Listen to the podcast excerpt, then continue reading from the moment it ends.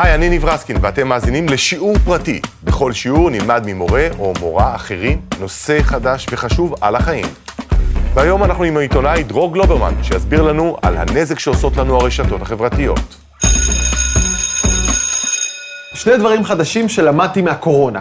האחד, אם במשברים עם ישראל תמיד מתאחד, במשבר הזה הוא מתפרק. אנשים שונאים, כועסים, משווים, למה החילוני ככה, למה החרדים אחרת. יש לזה הרבה סיבות, אבל יש לזה שם אחד, קיטוב חברתי. הדבר השני שלמדתי בקורונה, זה להיות כל הזמן בבית מול מסך, אנחנו לומדים במסך, עובדים במסך, מדברים עם חברים או עם הרופאה, הכל במסך. זה מייצר בדידות ודיכאון, זו בעיה אחרת. בעיה שלישית היא שקשה לשלוט בתשומת הלב שלנו, בעיקר כשאנחנו מנסים לעבוד. אנחנו כל הזמן נגררים, אתם יודעים, לפייסבוק, לוואטסאפ, לנטפליקס. שלוש בעיות נפרדות לגמרי, קיטוב, דיכאון, תשומת לב. מה הקשר? לכולן יש מקור משותף, הרשתות החברתיות, וזה רק חלק קטן. אנחנו כמו עיוורים שממששים פיל. מכירים את המשל הזה? אחד אומר, הבעיה היא התמכרות ותלות רגשית בלייקים. אחד אחר אומר, הבעיה היא fake news. לא, לא, אומרת מישהי, הבעיה היא שהתמונות באינסטגרם עושות לנו דימוי גוף שלילי, זה מוביל לדיכאון. או שהבעיה היא שנאה והסתה, קיטוב ופילוג חברתי. אולי הבעיה היא בכלל שבוחשים לנו בבחירות ובפוליטיקה דרך הרשתות? אולי זה שיימינג ובריונות, או הטרדה מינית והפצת תמונות עירום. אולי בכלל הבעיה היא שהעיתונות נחלשת, ובמקומה אנחנו צורכים clickbaits. או שהבעיה היא בכלל אחרת, חברות ענק מחו"ל, שאנחנו במשפחה, אנחנו לא מצליחים להתנתק מהטלפון. כל התשובות נכונות. פייק, קיטוב, פילוג, התמכרות, דיכאון, פגיעה בדמוקרטיה, כל הבעיות האלה שכולנו מרגישים, כולן מחוברות. כולן נובעות או מתחזקות מהמניפולציות שהרשתות החברתיות עושות עלינו כדי למשוך את תשומת ליבנו. ככל שהטכנולוגיה שלהן משתדרגת, אנחנו, בני האדם, מידרדרים אחורה. They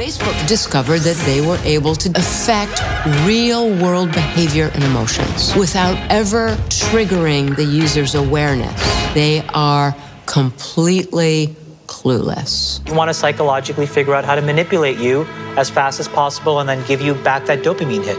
If technology creates mass chaos, loneliness, more polarization, more election hacking, more inability to focus on the real issues, we're toast. ראיתם כבר את ה-The Social Dilemma בנטפליקס? אז בואו נעזוב את הרמה הגדולה, בואו נתחיל ממש מאצלנו, בקטן. הנה סקר מאוד לא מייצג, שאני מבקש מהמשתתפים בהרצאות שלי בקורונה, לענות עליו, וכולם בסוף עונים אותו דבר. השאלה היא, מה מסיח את דעתכם כשאתם מול המסך? והנה התשובות. תמיד וואטסאפ יהיה החלק הכי גדול, ואחריו, אימא של וואטסאפ זו פייסבוק, ביחד, שתי האפליקציות האלה פשוט מתמחות בלהפריע לנו ולהסיח את תשומת ליבנו. מה, אנחנו כל כך חלשים? לא, חברים.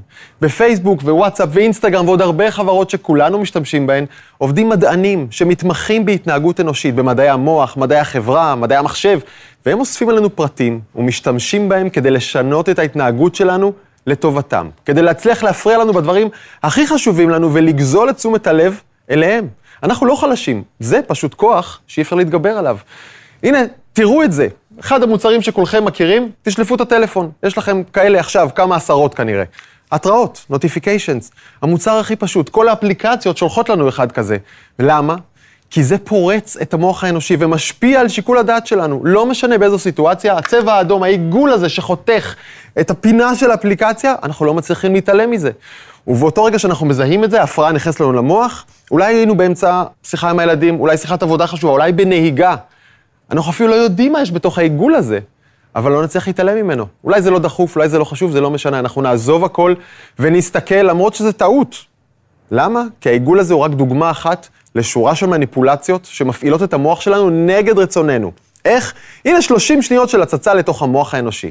כשהעיגול קופץ, המוח שלנו מזהה סכנה. אלה מנגנונים קדומים מימי המערות. המוח מתחיל להפריש הורמון בשם קורטיזול, הוא מייצר סטרס. ויש רק דרך אחת להוריד את הסטרס בחזרה, לחץ. לבדוק מה זה, על מה ההתראה. זה כוח שהוא פשוט מעבר לשליטתנו, ולכן אני מבין אנשים שגם באמצע נהיגה מסכנים את החיים ובודקים את הטלפון. זה פשוט מלחיץ אותם יותר. וחוץ מהקורטיזול יש גם את הסקרנות, שהיא בעצם ההתמכרות שלנו להורמון הדופמין, שניהם ביחד פשוט לא משאירים לנו שום ברירה. יש המון מניפולציות כאלה. כשמישהו משאיר לנו comment, תגובה בפייסבוק, אין לנו ברירה להגיב, זה לחץ חברתי. כשחבר כותב פוסט שהוא שקר גמור, יש סיכוי טוב שנאמין לו ונמשיך להפיץ אותו, כי זה חבר שאנחנו מכירים, אנחנו סומכים עליו. וככה פייק מתפשט. אפילו כשאנחנו רואים מישהו מקליד, מקלידה בוואטסאפ, נכון? אנחנו פשוט עומדים ומסתכלים על זה. תראו איזו מניפולציה פשוטה, לא קורה כלום, אבל מקליד מקלידה. ועכשיו נזכיר שמישהו מתפרנס בכל פעם שאנחנו מסתכלים בטלפון, כל פעם שאנחנו נכנסים אליו. הוא מציג לנו פרסומות, או שהוא אוסף עלינו מידע על ההתנהגות שלנו. וכשהרשת מבינה את האישיות שלנו מכל המידע שהיא אספה עלינו כבר עשר ומשהו שנים, היא יודעת בדיוק מה להציג לנו כדי לשאוב אותנו פנימה בפעם הבאה, שזה יהיה בעוד שתי דקות. מה ייתנו לנו בפיד? fake news? סטטוס של שנאה למישהו? יפחידו אותנו ממשהו? אולי יגרמו לנו לקנא באיזה מישהי רזה שנמצאת עכשיו על החוף ביוון? לפייסבוק וליוטיוב פשוט לא אכפת. העיקר שנבהה במסך כמה שיותר, על חשבון הדברים שחשובים לנו, משפחה, עבודה, תחביבים, שינה. הרבה אנשים שואלים, רגע, מה ההבדל? אמרו אותו דבר גם על הטלוויזיה ועל העיתונים, לא? אני שאלתי את טריסטן האריס בסרט הקרב על המוח. 20, 30 years ago, people would speak by regular phone. They still connect and interact. They would watch television. They still do. What's the big difference? From the moment we wake up to the moment we fall asleep, to the toilet, to the coffee line, we are always on these devices. That was never true of television, radio, or even computers. We accessed those devices, but now we live by those devices. Second thing is social control. No other one of these mediums could tap into our social psychology. Your TV couldn't show you image after image or video after video of you missing out on what your friends are doing. Of trying to tell you that your specific life is not as good as other people's lives. ואנשים נפגעים מזה, אנחנו נפגעים מזה באמת. עזבו את זה שאנחנו ישנים פחות טוב בלילה, וביום הפרודוקטיביות שלנו נפגעת, כי אנחנו כל הזמן מדלגים בין משימות, הזוגיות שלנו, הטלפונים מכרסמים אותה. והילדים שלנו, מה שעובר עליהם כשאנחנו מדפדפים אותם עם הסושיאל, זה פשוט נורא, הם מרגישים פחות חשובים, פחות אהובים. אז מה עושים?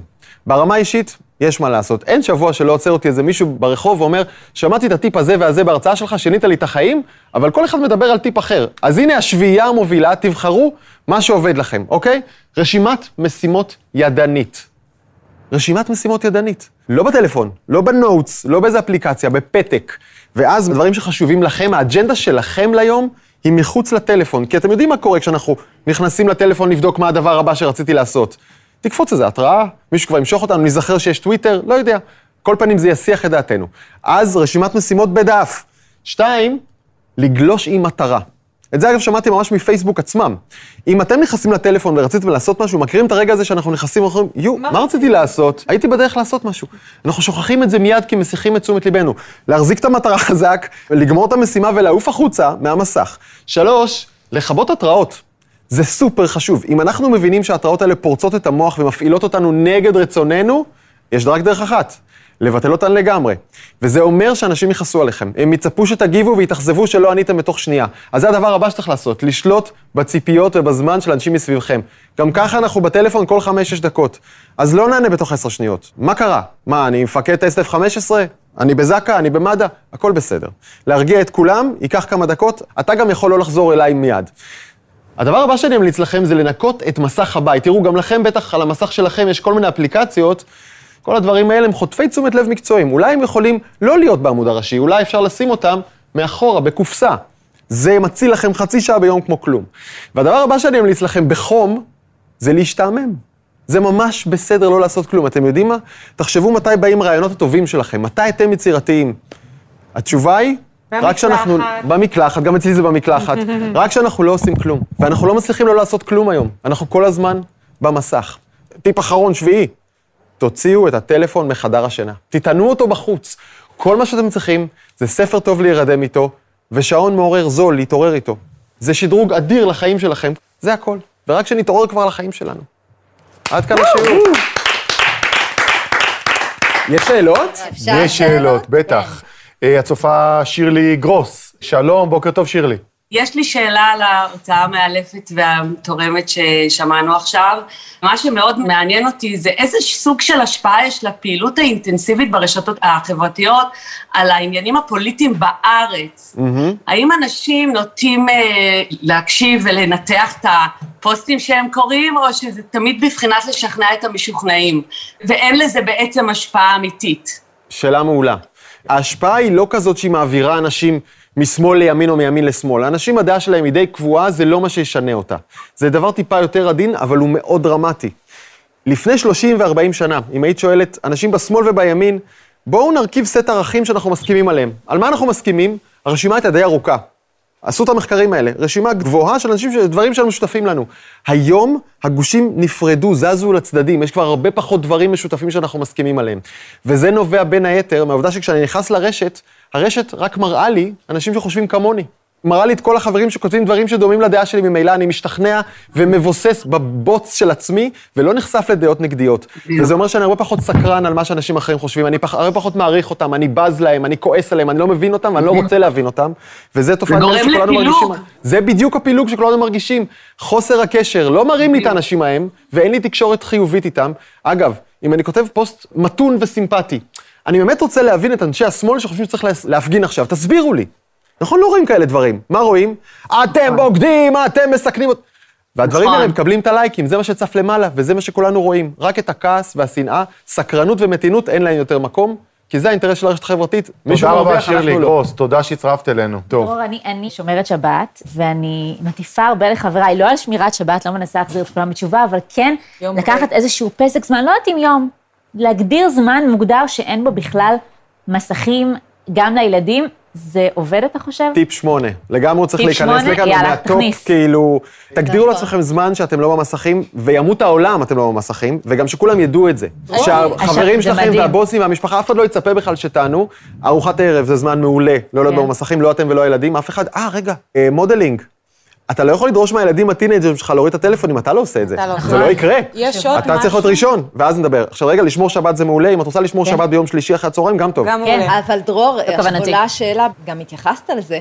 אוקיי, אני לקחתי את סוף השבוע האחרון, באמת, לא הייתי למשל אה, באינסטגרם, וזה מאוד אה, מנקה ונחמד ומעניין, וגם אין לי התראות. אבל, ודיברת על זה, מה עם מקום העבודה שלך?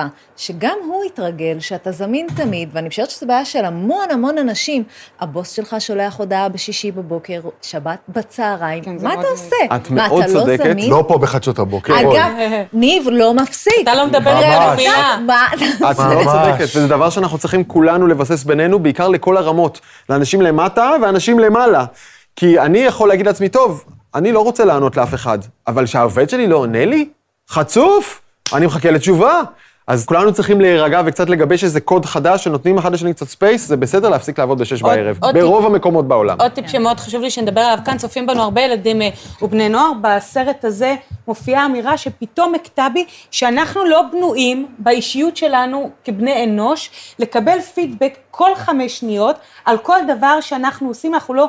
הטבע שלנו לא בנוי לזה, למה אנחנו לובשים ומה אנחנו אוכלים ואיך אנחנו נראים, וכל דבר שתעלה היום, לכל כך הרבה אנשים יהיה מה להגיד. כל הזמן אתה מחכה לקבל את לא הלייקים. שאוהבו אותך. איזה אבל יופי אתה נראה. איזה יופי עשית, איזה יופי. אבל הפוך, טיפ שלך, אני לא יודעת להתמודד עם זה. איך ידע. איך תדע ילדה בת 12? אתמול, שעבדתי על השיחה הזאת, היה לי בא לכתוב משהו בטוויטר, משהו שחשבתי שהוא מגניב, הוא קצת מרושע, הוא יביא מלא לייקים, ואמרתי לעצמי, אני כבר כתבתי אותו, ולפני שעשיתי שלח, אמרתי לעצמי, רגע, ועכשיו יהיו תגובות, ואני אהיה סקרן על התגובות, ואני לא אצליח להתרכז בעבודה שלי. באירוע של שעה. בדיוק, אז עזבתי את זה כדי להשאיר את התשומת לב שלי איפה שאני צריך אותה, וזו הייתה ממש פעולה מכוונת, כי ידעתי שאני הולך להפריע לעצמי.